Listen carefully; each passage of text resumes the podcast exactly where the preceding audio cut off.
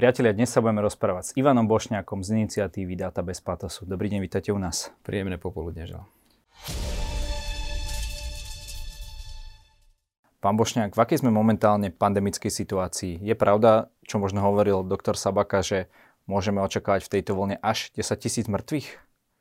No to je veľmi ďaleko, to je na konci tej vlny, to budeme bilancovať potom, ale tá momentálna situácia je taká, že po, po, po lete bez delty, ten júl a august dokonca s dovolenkami, skôr naši ľudia vonku ako cudzí u nás, lebo boli zavreté hranice, sme sa z tých koncoprázdninových čísiel počtu pozitívnych, tak to volajme terminologicky, nie infekčný, nie chorý, áno, a teda pozitívny, ten počet bol tak stodvadsať za deň. To bolo skutočne málo, to, to bolo malé číslo. My sa dostali na konci septembra na číslo tisícdvesto, takže desaťnásobok. Áno, tie Tie dvojnásobky z toho stodvadsať prišli tak po siedmich dňoch, potom zase dvojnásobok za desať a zase za štrnásť dní, čo je relatívne rýchly rast, to sa očakávalo, veľa sme o tej delte počuli, to sa šíri rýchlo, bez problémov, bez bariérovo. Takže sme na tisícdvesto, tisíctristo infikovaných denne, to je desaťtisíc za týždeň, to už si budeme všímať a to už sem tam aj v niekoho okolí sa objaví pozitívny človek, dieťa pôjde v izolácii, do karantény, nepôjde do školy. To sa bude stať. V nemocniciach máme asi cez päťsto ľudí. Máme ich trošku menej asi, ako sa čakalo pri takom počte infikovaných, čo je dobrá správa. Relatívne veľa pacientov ide domov veľmi skoro z nemocnic. To je super. Veľa je ťažkých stavov. O tom ešte budeme hovoriť. Až dvadsaťpäť percent ľudí je na í es ká, jednotke intenzívnej starostlivosti a plúcnej ventilácii, ale to súvisí s vekovou štruktúrou tých ľudí. Áno, máme aj starších a potom zdravotne znevýhodnených, ktorí sa v nemocnici objavia. osemdesiat percent z nich je neočkovaných. Áno. A to máme populáciu rozdelenú, to je tiež dôležité povedať. Dnes päťdesiat päťdesiat. Z tých nad desať rokov máme dva a pol milióna zaočkovaných, dva a pol milióna nezaočkovaných. To sa budú výborne robiť štatistiky. No a potom máme za september asi sto obetí. V auguste ich bolo osem, takmer nikto. Je ich desaťkrát viacej. Budeme tie obete rátať v jednotkách až desiatkách na deň, ale nebudú to stovky. Takže ak pán Sabaka desaťtisíc, tak ja hovorím na špičke, nemyslím si, že uvidíme sto ľudí priemerne ako obete za pandémiu. Ale začíname sa podobať krajinám, ktoré sú na násobkoch, dvoj, troj, štvor, Srbsko na päťnásobku a myslím, že sme na takej ceste. Dostaneme sa tam veľmi skoro, možno nie na päťnásobok, to nás čaká v októbri. Takže zatiaľ je tá situácia pokojná, aj keď regionálne je rôzna v severných okresoch Slovenska, Bardejov, Kežmarok, Svidník, Stropkov, Stará Ľubovňa, áno, a potom Orava a Kysuce. Oproti tým južným okresom súvisí to trošku asi so zaočkovanosťou, s premorenosťou do určitej miery a to skôr bude uľahčenie pre tie postihnuté okresy, lebo to sú okresy, ktoré boli postihnuté v druhej vlne. Takže nakoniec ešte im to ako keby pomôže. Teraz im to pomáha, nie je to tam tak dramatické. Nakoniec nemáme žiadny okres v čiernej farbe, nie dnes, ale ani od budúceho týždňa a to už ideme do polky októbra. Takže to je, máme to veľmi rozumne riadené, rozumieme tej situácii, veľa sa testuje a vieme presne, kde ten vírus je a zasahujeme regionálne, čo je veľmi dôležitá vec. Rozdiel proti minulému roku. Sme jedna z posledných krajín, ktoré to chytá, ten vyšegrádsky štvorec, Poľsko, Maďarsko, Česko dokonca za nami. Všetky ostatné krajiny sú tak pred nami. Vieme sledovať, pozerať, porovnávať, učiť sa. O delte sa hovorí, že je to mimoriadne infekčná varianta. Ako je to napríklad s jej smrtnosťou? Bude to tak ako keď bol ten, tá, ten britský variant, že zhruba jedno percento tých ľudí, ktorí to dostanú, aj umrú? No už máme dve skupiny ľudí dnes, preto je asi primerané hovoriť o smrtnosti, lebo smrtnosť sa vzťahuje vždy na, na tí ľudia, ktorí, ktorí to dostali, ktorí sú pozitívni. Áno, tak v tej, v tej prvej, druhej vlne to bolo rôzne, lebo u nás bolo á gé pé cé er testami asi sedemsto tisíc ľudí pozitívne zistených, dvanásťtisíc päťsto nami zomrelo pätnásťtisíc na, na a s koronou, tak asi dve percentá si zapamätajme. Teraz to vyzerá, že to dve percentá nevedia byť. Áno. V Británii pri mixe zaočkovaný, nezaočkovaný, to, to, to vychádza určite skôr nula celá päť percenta. V tej skupine nezaočkovaných to, a neprekonaných, poviem rovno, tam, tam to nemá byť. Prečo iné? Ako, ako, ako predtým. Aj keď evoluční virológovia hovoria, že ten vírus, keď mutuje, tak on si tak trošku hľadá cestu a, a snaží sa byť menej smrtný. On nechce tie obete usmrtiť. Takže, as, takže bude to menej aj u tých nezaočkovaných, nechránených, tí, čo to neprekonali. Ale u tých, ktorí, u tých, ktorí to prekonali a ktorí sú zaočkovaní, tak tam to bude rádovo menej. Ak sme hovorili dve percentá, tam to bude nula celá dva. No a tento mix môže byť nejaké percento. U nás je, my sme ideálna testovacia vzorka ako krajina, lebo máme asi polovičku ľudí na desať rokov zaočkovaných, polovičku nezaočkovaných. No perfektne, tak to môžeme porovnávať. No, tak keď to zrátame, že niekde nad jedno percento z tej prvej skupiny a nula celá dva z tej druhej, tak nám určite vyjde niečo pod percentom. Vieme to dokázať, no hovoril som, sto päť ľudí zomrelo, sto trinásť v auguste a, a v septembri. No tak to sú takí tí, ktorí to dostali skôr v tej prvej polke septembra, tak ak by sme pozreli, koľko ľudí to malo za august a za september, tak, tak zistíme, že asi, asi dvanásť až trinásť tisíc sme zistili z nich, sto osem zomrelo, tak to je menej ako jedno percento. Veľmi dobrá správa. V ktorých parametroch sa vlastne líšime od tej druhej vlny? V čom sme možno lepší a v čom sme horší? V akých percentách napríklad? No toto je veľmi dôležitý parameter, ak sme povedali, že skôr jedno percento ako dve. Lebo každá, každá tá obeť nakoniec predtým už ležala v domove dôchodcov, zomrela doma alebo bola v nemocnici. Každopádne s tým človekom boli starosti, lebo bol pacientom symptomatickým a bohužiaľ medicína nezabrala, myslím, tá medicínska starostlivosť. Tak toto je prvý parameter, ktorý je lepší. Tak ak nám zomrelo pätnásť tisíc ľudí, my až máme nadmerných úmrtí za rok sedemnásť tisíc, ale môžu byť aj z titulu iných chorôb, ktoré boli zanedbané. Tak ak to bolo dvanásť až pätnásť tisíc, tak vyzerá, že by to mala byť polovička, ale nevieme, koľko bude infikovaných. No len polka ľudí už je zaočkovaných. Tak už len to, že máme zaočkovaných a nakoniec tú britskú mutáciu a aj, aj tú druhú vlnu minulú jeseň veľmi veľa ľudí prekonalo. Čo to je veľmi veľa? Odhaduje sa to milión, dva milióny ľudí. Tých dajme bokom. Teraz zaočkovali sa dva a pol milióna ľudí. No, tak sčítať to nemôžeme, lebo sa to prekrýva samozrejme. Ale, ale mal by zostať nejaký milión, teda o ktorom napríklad hovoril doktor, doktor Sabaka, že ani nemá imunitu, ani po prekonaní, ani nezaočkovaný. Tak, tak. Tí sú takí, po anglicky vulnerable, tí sú, tí sú otvorení k tomu, aby ten vírus dostali. Teraz záleží, či sú to starky, ktorí, ktorí žijú v domovoch dôchodcov aj, aj, aj nezaočkovaní a sú, sú tak trošku izolovaní, lebo tá izolovanosť je prvou zbraňou, ktorú vieme použiť. A to môže skončiť až lockdownom. Austrália, Nový Zéland, ale to nie je dobrý nápad u nás. To je prvá zbraň. No tak oni trošku ináč žijú teraz ako v tej prvej, druhej vlne. Druhá zbraň, toto zaočkovanie, tak to, my pozeráme na iných. No, oni žijú relatívne voľne. Dnes máme slobodný život, spoločenský, športový, kultúrny, ekonomický, tak do divadla sa možno nechodí do napráskaného, na, na, na ale, ale stále si myslím, že žijeme relatívne voľne. Takto pred rokom bol núdzový stav. Pomaly s tým psami tam bol problém. Deti od pätnásteho októbra, to je, to je za desať dní, e, prestali chodiť totálne do školy. Materské, základné školy, prvý, druhý stupeň. To sa teraz nedeje a, a to, to sa šíri, takže... Takže ten jeden milión tomu bude vystavený. No len potom tie ďalšie výpočty, ktoré urobili, aj, aj spomínaný pán doktor zo všetkou úctou, že teda koľko ľudí zomrie, neúplne to dáva zmysel v porovnaní s inými krajinami, ktoré tiež žijú voľne, tiež to nevšetci dostali, tiež nemajú všetkých zaočkovaných, dokonca sa v mnohých krajinách vieme pozerať na kohorty, sa to volá. Na, tak on, na počítal, tie skupiny, on počítal s jedným percentom. Z milióna jedno percento je desať tisíc. No ale to jedno percento, tú smrtnosť, to sme hovorili, to sa vždy vzťahuje na, na počet ľudí, ktorí to boli infikovaní, ale deltou nebol infikovaný celý svet. Ani celé Slovensko, ani celý Bardejov a dokonca ani celý Čirč, keď sme už o ňom hovorili.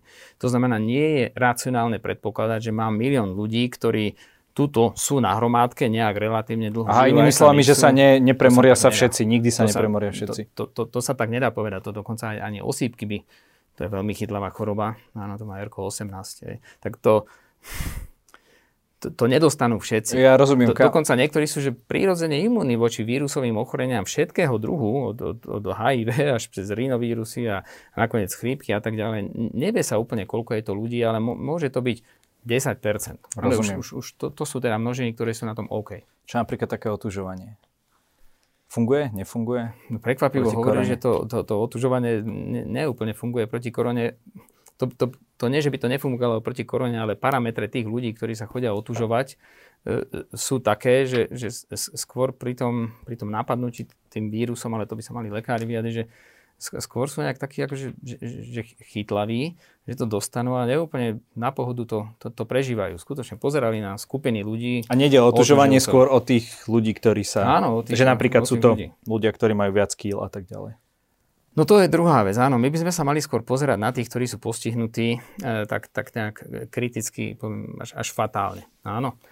No a ja teraz nie, že by som mal ťažké slovo, ale my sme o tom pred rozhovorom hovorili, že My sa na Slovensku málo venujeme tomu slovu kritické a že by sme to vysvetlovali, že kto je to ten kritický človek. Už, už si rátame pomaly, koľko sme zaočkovali šestnásť osemnásť ročných, teraz dvanásť trinásť ročných detí. No, to, to, to poviem rovno, že vážení priatelia, to nás nikam nedostane. Dobre, to preženiem. Áno, teraz nikam, aj keby sme ich zaočkovali všetkých. Dobre, lebo na pohodu nás dostane a, a, a voľný spoločenský škô, športový kultúrny život nám umožní len to, no keď zaočkujeme tých seniorov. Aj v Norsku sa chvália tým, že majú zaočkovaných seniorov zdravotne znevýhodnených. A smerujeme k tomu, čo chcem povedať. Od očkovania detí skôr dokončí to očkovanie týchto zraniteľných. To je určite, áno, kapitola, respektíve skupina, ku ktorej sa nakoniec Švédi, Dáni, Nóri, ale aj krajiny ako Británia dostali na záver. Skutočne išli podľa veku alebo ohroziteľnosti. No a teraz to, to kritické to nie je len preto, že ten človek je starší alebo má, bohužiaľ, to zo všetkou ústav, lebo to má človek skoro, skoro vrodené, dostane cukrovku,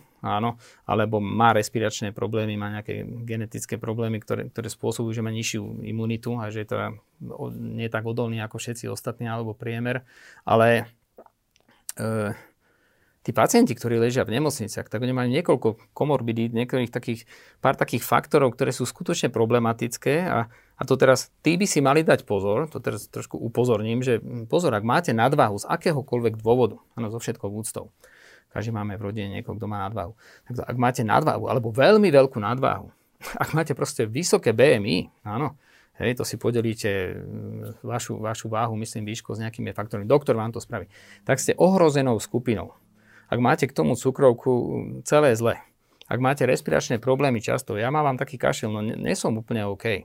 Ak, ak máte nad päťdesiat, nad šesťdesiat rokov, zase trošku problém. Ak, ak máte čokoľvek iné, transplantovaný orgán, to sú veľmi vzácne veci, ale skutočne sú diagnózy, s ktorými, ak ich už liečite, napríklad onkologickí pacienti, no tak počas chemoterapie, tak oni skutočne nesmú stretnúť žiaden vírus. Tak to sú všetko problémy. Tak títo ľudia by mali byť zaočkovaní a dokonca by mali byť v prostredí, ktoré ich teda nedokáže infikovať. Tak nie je úplne dobrým príkladom je, ak sa o nich bude starať sanitár, ktorý COVID ani neprekonal, ani nie je zaočkovaný. A tiež je taký, dajme tomu, väčší. Áno, lebo on nemôže vedieť, že či veci nerobí každý deň test. Takže toto by sme mali manažovať. To je všetko risk management projekt, táto, táto korona. Chceme zabezpečiť, aby na konci u toho pána Sabaku na tom infekčnom oddelení alebo reprofilizovaných oddeleniach on toho bude mať štyri poschodia. Čo nie sú až takí možno špecialisti ako, áno, ako infektológovia. Aby tam nebolo zle. Áno, aby tam nebolo zle. Lebo on je posledný na rane, mu to tam proste dovezuje, mu to tam uložia a on nepôjde dvadsaťštyri hodín domov tri dni. Inými slovami stále dbať, na, ako sa hovorilo možno v prvej vlne, že častokrát to majú ob- obeznejší s komorbiditami a tak ďalej, že dbať na ochranu najviac týchto pacientov. Dnes sa... Máme tu obrovskú kontroverziu, čo sa týka očkovania.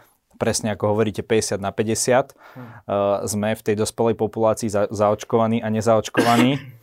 Uh, je to, to tá najlepšia cesta boja proti tejto variante v tejto vlne? Ke, keď sa pozeráte na to, že či, to, či toto je ten game changer, že čo, či toto je tá vec, ktorá by to mala teraz zmeniť, tak je dobre zmeniť... E, prostredia a zasadiť ten fakt do iného prostredia. Povedzme si takto pred rokom. Keby sme boli bývali, vedeli, čo sme vôbec nič nevedeli. Áno, že je september, všetko nám to letí hore, ten čas nevestičky moje dobre bude. Fakt sme netušili, že bude pätnásť tisíc úmrtí, ani že budú plné nemocnice. Ale vedeli sme, že korona zlé, Lombardia, chytá sa to Ameriky, v Británii to tiež nebolo dobré, už leteli aj ostatné krajiny smerom hore. Čo by sme boli dali za to, keby niekto prišiel, že vieš čo, mám tu, mám tu, nemám liek, bohužiaľ nemám liek, ja viem, že by si chcel liek, nemám liek. Áno. Dokonca nevyzerá, že by som ti zajtra doniesol liek. Áno. Ale mám tu vakcínu, ktorej mám, že dosť. Dokonca mám, celkom je účinná, lebo sú aj neúčinnejšie vakcíny na niektoré choroby, je účinná.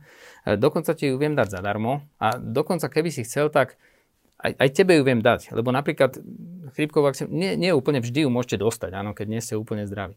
Tak máme tri faktory, máme jej dosť zadarmo a, a skutočne je účinná. Čo by sme za to minulý rok boli dali, keby sme nepoznali tie rizika? No ja, ja si myslím, že by sme neskončili päťdesiat päťdesiat. Normálne by to ľudia brali a keby to dávali pred Lidlom, tak by sa dali pichnúť pred Lidlom. Potom by sa pozerali na to, že čo, či, či sme na tom ináč ako nejaké iné krajiny, ako napríklad to nezaočkované Bulharsko. No a bola by to veľmi dobrá správa, že je to u nás lepšie. Sme o rok ďalej, to Bulharsko je nezaočkované na dvadsať percent, áno, tam majú mŕtvych za týždeň asi päťsto. To je, ak u nás, keby bolo za mesiac tisícpäťsto. To sú také tie najhoršie mesiace. Skutočne takto v Bulharsku teraz majú a to ešte červečie reportujú všetko. Áno, lebo tie balkánske krajiny, tam je trošku problém s tým reportingom. Tak čo by sme za to dali, že my, my tú vakcínu máme? No super, no, tak teraz to už vieme. Áno, tak zase obraciam sa na tie rizikové skupiny, ktoré skutočne uvažujú prípadne nad tým, že by sa zaočkovať dali. Neobracam sa na skupinu antivaxerov, lebo ja rešpektujem, že majú taký názor a ja im ho nejdem ani vyvracať. Dobre? Áno, skutočne existujú štyri skupiny ľudí, ktoré sa nedali zaočkovať a na, na, na dve z nich sa ako keby neobraciam. Antivaxeri sú jedni a, a druhí sú takí, ktorí nemajú k tomu prístup, lebo žijú proste ďaleko, není k ním doktor, e- proste nemajú prístup k vakcíne, tak tam sa musíme obrátiť na doktorov, aby za nimi išli. A potom sú dve skupiny, ktoré majú trošku nie že nešťastie, ale jedni, jedni nešťastie majú, že žijú v skupine, v rodine, medzi súrodencami, majú za manžela niekoho, kto je takého iného názoru. Tak to je človek, ktorý to nemá úplne jednoduché. Ísť, ísť do nemocnice, žiť si, ja som sa dal zaočkovať. Táto skupina sa dáva zaočkovať neskôr, ale len postupne. Na to sú už výskumy sociológové. Mm-hmm. Okay. No a potom je druhá skupina, ktorá dnes sa u nás dáva zaočkovať. To sú tí, ktorí nad tým rozmýšľali, ale len keď korona príde. Lebo my sme už v lete žili bez delty, bez korony, všetci strašili, ľudia išli do Chorvátska, nikto si to takmer nedoniesol. Takže teraz sa radšej zaočkovať dajú. Takže je taká skupina ľudí, ktorí si povedali, že keby to malo prísť a uvidím, že je toho veľa, dokonca okolo mňa, tak, tak potom. No to sú tí, ktorí zvážujú a netreba na nich tlačiť, ale teraz je možno ten správny čas. Jedna z týchto skupín argumentuje Izraelom, uh, relatívne veľmi zaočkovaná krajina, v ktorých je tiež veľmi veľký počet hospitalizácií aj napriek tej zaočkovanosti, ako to vidíte. No viete, o Izraeli sa veľa popísalo, dokonca aj my sme si to museli v Dátach bez patosu trošku naštudovať a také bublinky sme dávali a guličky a trošku sme sa tým hrali, aby sme ilustrovane a veľmi pochopiteľne vysvetlili, ako to v tom Izraeli bolo. Tak Izrael je krajina s deviatimi miliónmi obyvateľov, to Bulharsko má napríklad sedem miliónov, áno. Ste povedali, že mali veľa hospitalizovaných. No, no v Izraeli mali najviac hospitalizovaných, ako keby u nás deväťsto. Počkajte, my sme mali štyritisíc. O Izraeli sa veľa písalo, lebo sa myslelo, že však by nemali mať hospitalizovaných. Takto. Tá vakcína nebola vyvinutá preto, že, že sa neinfikujete. Veď ona nakoniec bola vyvinutá preto, pre človeka, ktorý keď sa infikuje, keď sa zamažete od niečoho, tak, tak si to budete dať dole. Proste buď to prežijete aj so symptómami úplne bez, alebo teda v nemocnici lepšie a keď zomriete, tak nie až tak veľa. Na to bola vyvinutá vakcína. To nebolo vyvinutá na to, že sa neinfikujete. No teraz v Izraeli sa zistilo, že keď sa veľmi voľne žilo, a pozor, neboli zaočkovaní všetci, oni sú zaočkovaní asi na šesťdesiatšesť percent, lebo tam tiež majú skupinu ľudí, ktorí sú ortodoxní a nechcú sa očkovať, a potom Arabi, ktorí sa tiež menej očkujú ako Izraelci, takže tí sa medzi nich miešali. No tak mali veľa infikovaných. To sú, počkajte, to sú pozitívne zistení z pé cé er testov. A v nemocnici koľko? No ako keby u nás deväťsto ľudí. No tak to, to je tisícpäťsto u nich na, na veľkosť tej krajiny. No tak všetci hovorili, že veľa. To, to nie je veľa. Počkajte, u nás tisícpäťsto ľudí v nemocnici bude možno tak, takto o mesiac, áno, trojnásobok dnešných päťsto. Zomrelo tam asi stopäťdesiat ľudí na milión. Už tú, tú deltu, oni sú už na konci, áno. Takže od jún, júl, august, september, štyri mesiace delty majú. Či už tá vlna u nich prebehla. A, a u nich prebehla, zomrelo asi... asi tisícdvesto ľudí za tú deltu. Veľmi veľa ľudí im zomiera. Počkajte, v Bulharsku zomiera, to sa ešte len rozbiehajú s deltou. tisícdvesto ľudí, to je trošku menšia krajina, za dva týždne. To je problém. V tom Bulharsku nezaočkovanom, napriek silnej druhej vlne, zomiera desaťkrát toľko ľudí viac. Takže nie je to tak, že to nefunguje, práve naopak to práve funguje a ukazuje to príklad dôkaz, presne, že to iných funguje. Krajín. Ono, aby sme si povedali k tým respiračným vírusom, a teraz tiež budeme len citovať dáta, dokonca pani Avdičovej, to je pani s rešpektom, doktorka, ktorá má na starosti také ročné reporty o chrípke. Aj u nás v malej krajine oproti Izraelu, päť celá štyri voči deväť celá šesť, polovičná krajina, keď bola ťažká chrípka dvetisícšestnásť sedemnásť, no ten počet obetí, teda že asi na chrípku, respiračné problémy, plúcka a tak ďalej, ten mal na začiatku jednotku, že tisíc. To znamená, keď, keď dojde tá sezóna a pri tej chrípke trvá november až pol roka, tak v Izraeli tá delta, tak dokáže v takej krajine zomrieť tisíc ľudí na problémy s respiračnými ochoreniami. Tak v Izraeli zomrel, som povedal, tisícdvesto, tak to je taká slabšia chrípka. Áno, tak to je. Tak to treba klasifikovať a kvalifikovať. Takže to je nie fail, ale úspech. Je to relatívny úspech a je to aj daň za ten veľmi voľný život a pozor za šesťdesiatšesť percent záočkovanosť v Izraeli. To nie je to, čo Island, Dánsko, Portugalsko, to nie je osemdesiat percent. A zase tam sa musíte pozrieť, že koľko ľudí nie je. No v Izraeli tridsaťštyri percent ľudí, jedna tretina ľudí nie je zaočkovaná. No v Dánsku len jedna petina, to je, to je dvakrát menej. Takže samozrejme, čím väčšia je tá, tá báza nezaočkovaných, a v Izraeli aj nemali žiadnu nejakú že veľmi silnú vlnu, že by fakt pol populácie bolo infikované, takže nebenefitujú ani z toho, že by boli chránení. Rozumiem. A ktoré opatrenia fungujú proti delta variantu a ktoré nie? Keď už sa o tom bavíme aj v tých rôznych krajinách. Záleží od, od krajiny a skutočne by som tu pochoval to, čo, čo niektorí vyťahujú z klobúka, jak zázračného zajaca, že teda lockdown.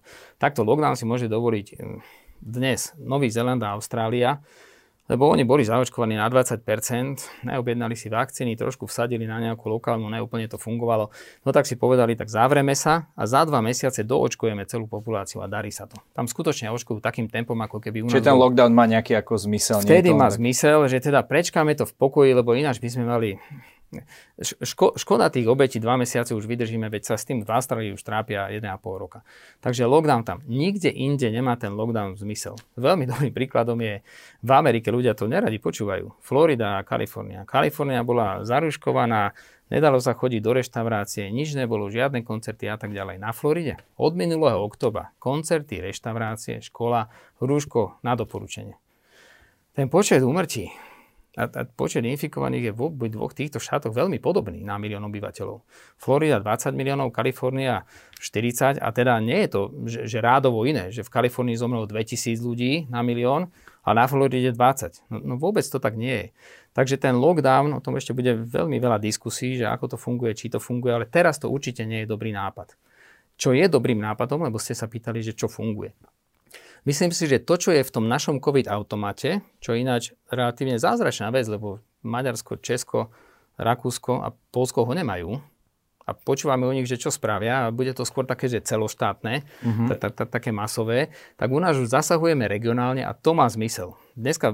To, čo ste hovorili ešte možno pred rokom. Áno, pán Boh zaplať, teda však nehovoril som to a nelen ja som si to vymyslel. No tak v našej relácii. Áno, ale to, čo sme hovorili, zasahovať regionálne, nakoniec máme na to, na to človeka. Áno, regionálna televízia má moderátora, vy máte moderátora, my máme regionálneho hygienika, tridsaťšesť ich je, tuším.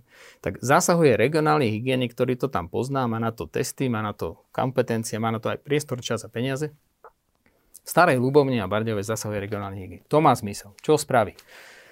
No tak není dobrým nápadom stopäťdesiat ľudí na svadbe, tri dni v interiéri, e, s kolujúcim pohárikom, objímať sa, teraz neviem, či s rúškami, bez rúšok, ale teda, že fakt, kontaktné športy, hej, a spotený až do rána. To teraz nie je úplne dobrý nápad. No tak to obmedzil. Čo spravil? Tak krtol tú jednotku, povedal ne stopäťdesiat, ale len päťdesiat ľudí, ne tri dni, jeden deň. Starkých, prosím vás, nevedte. A ak by sme mohli skú- skúsiť nejaký režim, že len zaočkovania, tí, čo to prekonali, je ešte lepšie. Ale, ale je to na vás. Toto sa zavá- zaviedlo, zavádza. A funguje to. V doprave musíte mať respirátor. OK, v tej Starej Ľubovni. Určite to pomôže. Zvlášť, keď idete dlhú trasu. Takže toto sú opatrenia, ktoré, ktoré dávajú zmysel. Je to skôr tá bazálna hygiena, poviem rovno, ten fyzický odstup. Áno. A stále je tam vždy tá posledná veta, že ak, ak uznáte za vhodné, tak dajte sa zaočkovať. Fakt, vyzerá, že to pomáha. Áno. Toto pomáha. Uh, máte teda pocit, že už politici trošku viac počúvajú odborníkov? No minimálne si nejdú ten svoj freeride, lebo to, lebo to, čo sme videli minulý rok, to bolo, to bolo šialené, lebo veľmi zlý pocit má aj veľmi veľa odborníkov, ktorí sa stretávali na ústredných krízových štáboch, tá pandemická komisia, konzília, to sme počuli, to keď dávali zábery, to bola tá zrkadlová sieň, tam stádelo štyridsať ľudí, tam sedí všetci župani, každý minister, štátni tajomníci, od pani prezidentky. Proste stretávalo sa veľa odborníkov, ľudí. A nakoniec bola proste tlačová konferencia, kde fakt tí traja páni neboli dohodnutí, čo povedia pán, pán, pán Matovič, pán Krajčí a pán Mikas. A veľmi zlé meno asi robili pánovi Mikasovi, lebo on by to bol býval povedal nejak relatívne rozumne, veď aj prasačí morie rieši, aj chrípku, aj si vie prečítať zo zahraničia, ako tú koronu riešia tam. No tak vtedy nepočúvali, teraz, teraz to, čo vidíme, že je publikované a signály, ktoré sú vysielané, sú podľa mňa veľmi stručné. Áno, či pán Lengvarský, alebo pán Mišík, alebo pozvaní odborníci za mikrofónom. Stručne, zrozumiteľne. Žiadnemu novinárovi nepovedali, že tebe neodpoviem, to je zlá otázka, takto sa ma nepýt. Odpovedajú na otázky, lebo ten, ten deficit a dopyt tam je.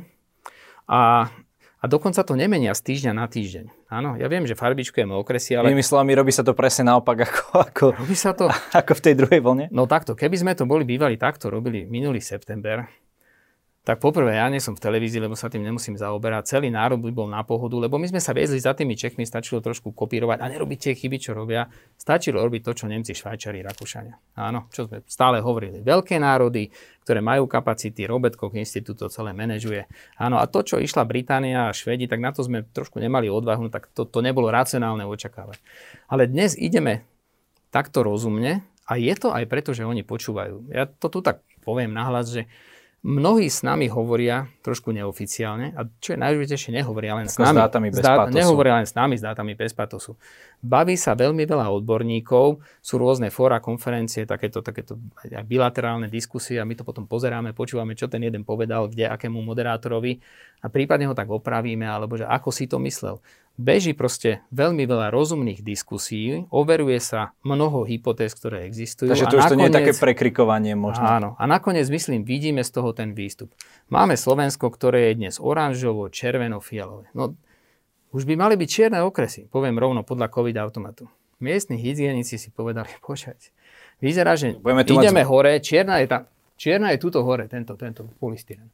To, to, o dva týždne budeme čierni, takže čiernu zatiaľ nedáme. Nakoniec oni majú tú možnosť. Ne? Tak nedali čiernu. Bratislavu nedali zelenú. Niekto sa hnevá. Ja ono pravím, že to je akustická pena. Akustická pena čierna. No tak nemáme čier, čierny. Ale to je, to je veľmi dobrá vec, že to Slovensko je také homogénne. Ale sú tam tri farbičky. Minulý rok celé Slovensko fialové, aké sme boli, neviem, bordové, čierne.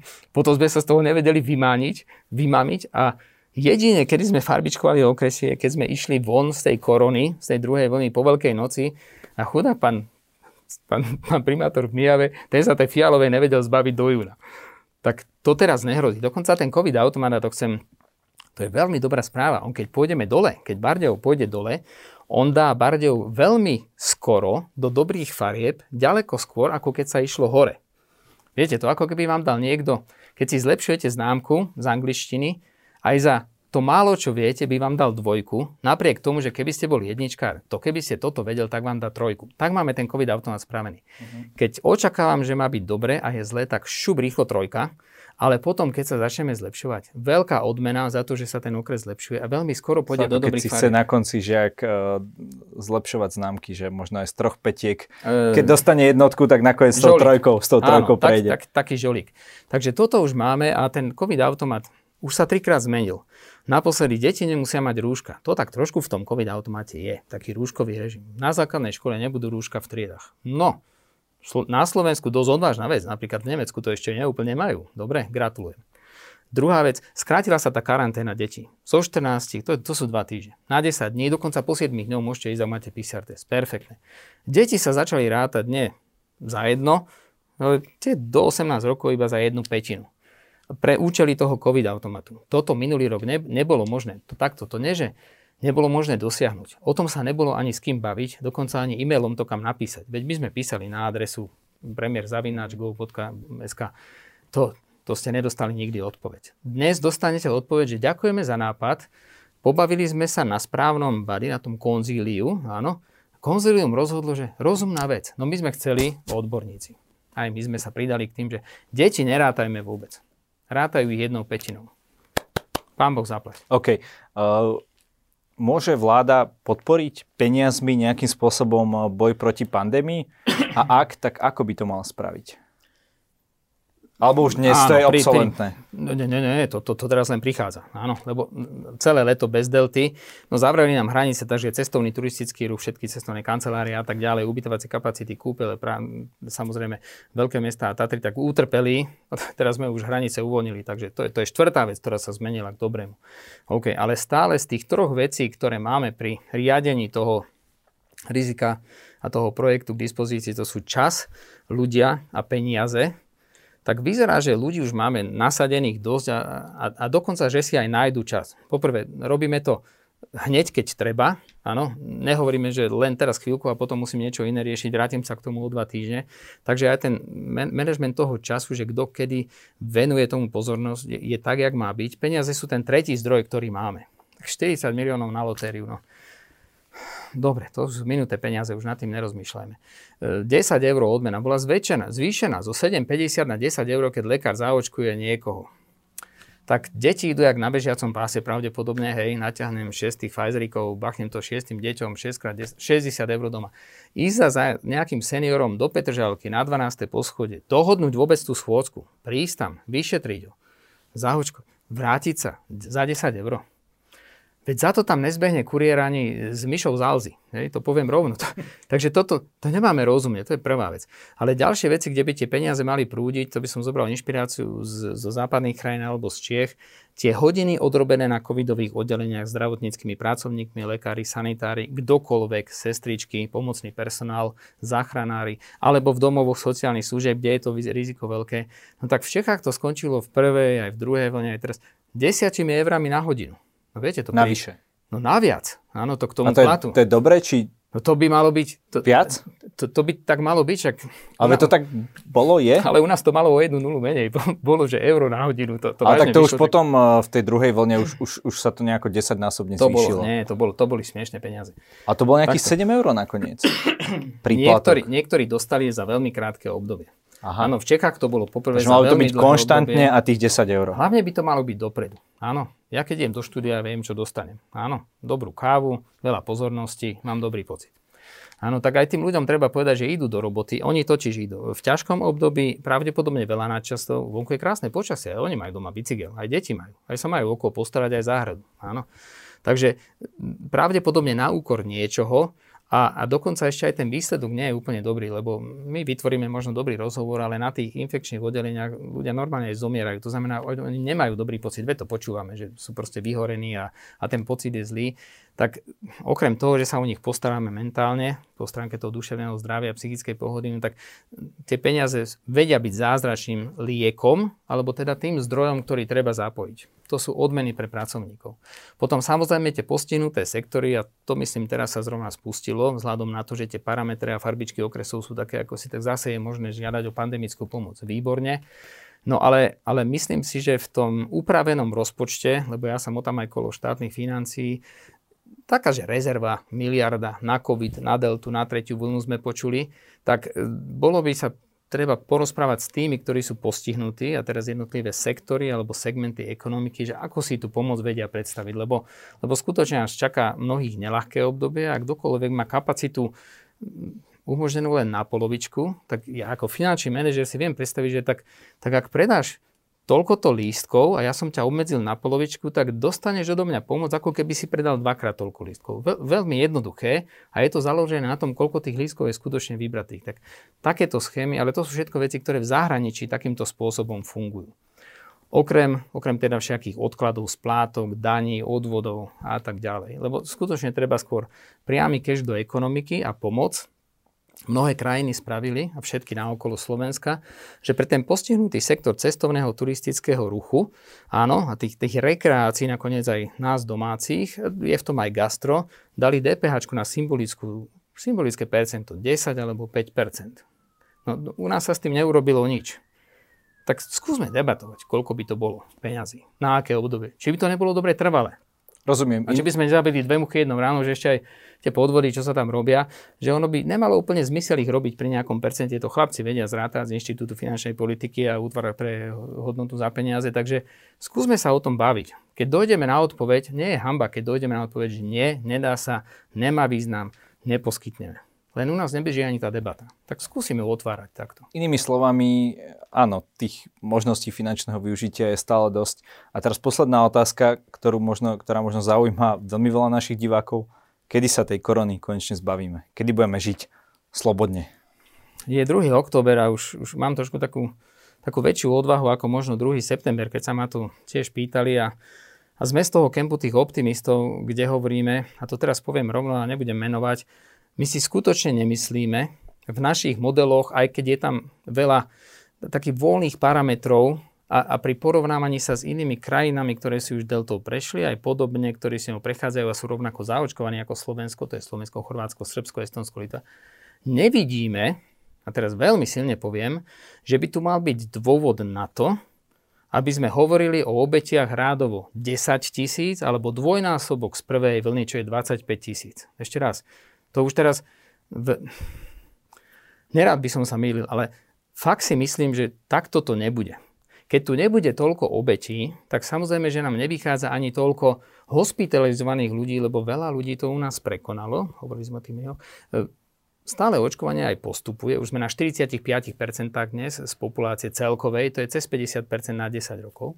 Takže ani hospitalizovaných by toľko nemalo byť a nevychádza nám to, a to zaznelo z konzília, že päťtisíc v jeden čas. Viete, na päťtisíc, keď sa dostanete, musíte byť na štyroch aj potom, aj predtým, aj na troch, aj na troch. My sme teraz na päťsto. My sme tak trošku podľa tých rečí, tých, tých, tých pandemických jastrabov, to tak poviem pejoratívne, ospravedlňujem sa za žargón, ale už sme mali byť vyššie s tými pacientami. Áno, skutočne, už tie nemocnice, už tam mal byť, že záhul. Ja viem, že s tými pacientami je viacej roboty, len chcem upozorniť, že podľa tých predpovedí ich, ich už malo byť viacej a nie je ich, takže tej roboty majú tí lekári trošku menej. To neznamená, že v Michalovciach odfúkujú a že v Košiciach neslúžia dvadsaťštvorky. Slúžia. Čo je pravda, že máme, je pacientov v ťažkých stavoch hýska, trojka to je ten vysokotlakový kyslík a, a potom umelá ventilácia, tých máme veľmi veľa. Tých je dvadsaťpäť percent. Z päťstopäťdesiat ľudí je stotridsať dnes v ťažkom stave. Minulý rok bola polovička. To indikuje buď teda tú nešťastnejšiu deltu, alebo teda, že ľudia veľmi voľne žijú a dostanú to aj tí starky a tí, a tí s tými komorbiditami a objavia sa v nemocniciach, nevedia si s nimi rady, skončí to na plúcnej ventilácii. Ano. A je ich skutočne veľa. A to bude asi kritický parameter, ktorý budeme manažovať. Takže tam sa môžeme dostať na, na, na tie čísla, ktoré sme mali. sedemstopäťdesiat sme mali v tej druhej vlne. To, to by som povedal, že to, to hrozí. Áno. Ale ten celkový počet pacientov nám nevychádza, že by mal byť štyritisíc. Ja poviem to slovo. Skôr to vychádza polovička. Áno. Takže dvetisíc. No a teraz jedno, čo nie úplne vieme, je počet tých infikovaných. Tak, tak žartovne hovoríme, že tých pozitívnych bude jak dreva. Vyzerá, že ich, že ich veľmi veľa je. Pri á gé a pé cé er testov v školách sa ich zistili tisícky. Dnes skutočne skupina od päť do dvadsať rokov je najpostihnutejšou skupinou. Tam, tam máme skutočne veľa, veľa týchto detí. A potom ich rodičia. Normálne je potom taká pauza od dvadsať do tridsaťpäť rokov a potom od tridsaťpäť do päťdesiatpäť, sa tam tuším obidva zmestíme, tak tam ich je veľa. Ale aj tých starkých je menej. Prekonali, zaočkovaní, trošku zaizolovaní. Áno, oni nežijú tým spoločenským životom a nemajú tú mobilitu a nechodia vo vlakoch každý týždeň na týždňovku, tam aj naspäť tri hodiny. A toto celé, keď je namodelované a pozrieme aj na tie krajiny pred nami, tak nevyzerá, že by sme s tým mali bojovať tých sedem až osem mesiacov, jak minulý rok. Od septembra a od októbra, tri mesiace do konca roka a potom do Veľkej noci až v apríli sme si oddychli. To boli sedem mesiacov. Zase to vyzerá skôr na polovičku.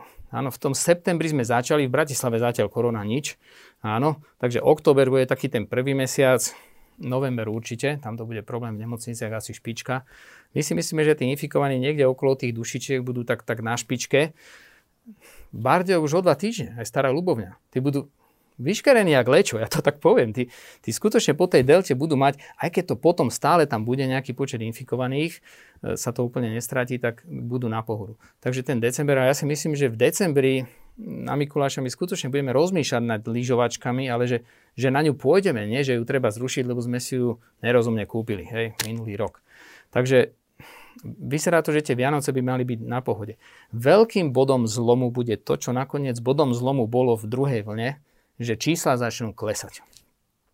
A trošku tak trvale, že to uvidíme nie jeden týždeň, ale že už dva týždne to klesá. Áno, to bude veľká vec a to si myslíme, že po dušičkách príde a uvidia to, uvidia to teda nielen štatistici na počte tých pozitívnych testov, ale že to uvidíme tam na východe a na severe aj v tých nemocniciach.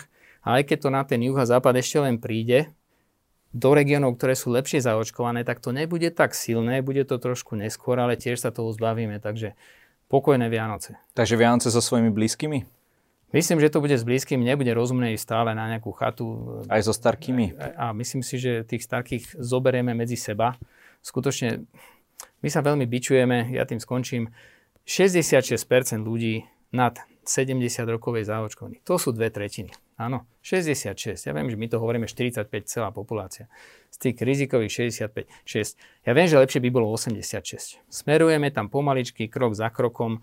Dôležitý je ten trend. Áno, tie vakcíny nestrácajú účinnosť rýchlejšie, ako my stíhame doočkovávať.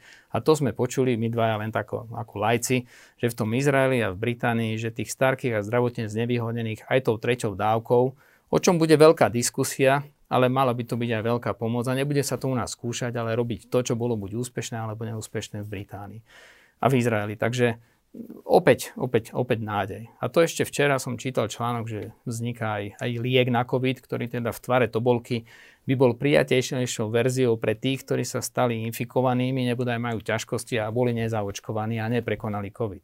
Tak plná noša dobrých správ a to ešte je zima skutočne ďaleko, ďaleko pred nami. Pán Bošňák, každý má na záver našej relácie možnosť niečo odkázať našim divákom. Nech sa páči. Ja budem rád, ak budete venovať pozornosť všetkému inému okrem covidu, čo sa týka televíznych novín, správ a článkov. E, má to pozitívny vplyv na duševné zdravie, psychiku ľudí. Skúste sa o tom doma nebaviť, skutočne až keď príde pozitívna es em eska. E, správajte sa rozumne, e, používať sedliacky, sedliacky rozum. Menej sa báť, takí tí vystrašení pacienti sa skutočne ťažšie liečia, to vieme. Takže zachovajme si chladnú hlavu, strávte veľa času v prírode so svojimi najbližšími, na tom, na tom zubatom slniečku. Máme ešte dva mesiace pred sebou, ktoré by mali byť na pohodu a potom si zaslúžime aj pokojné Vianoce. Ďakujem za rozhovor. A ja ďakujem veľmi pekne za pozvanie.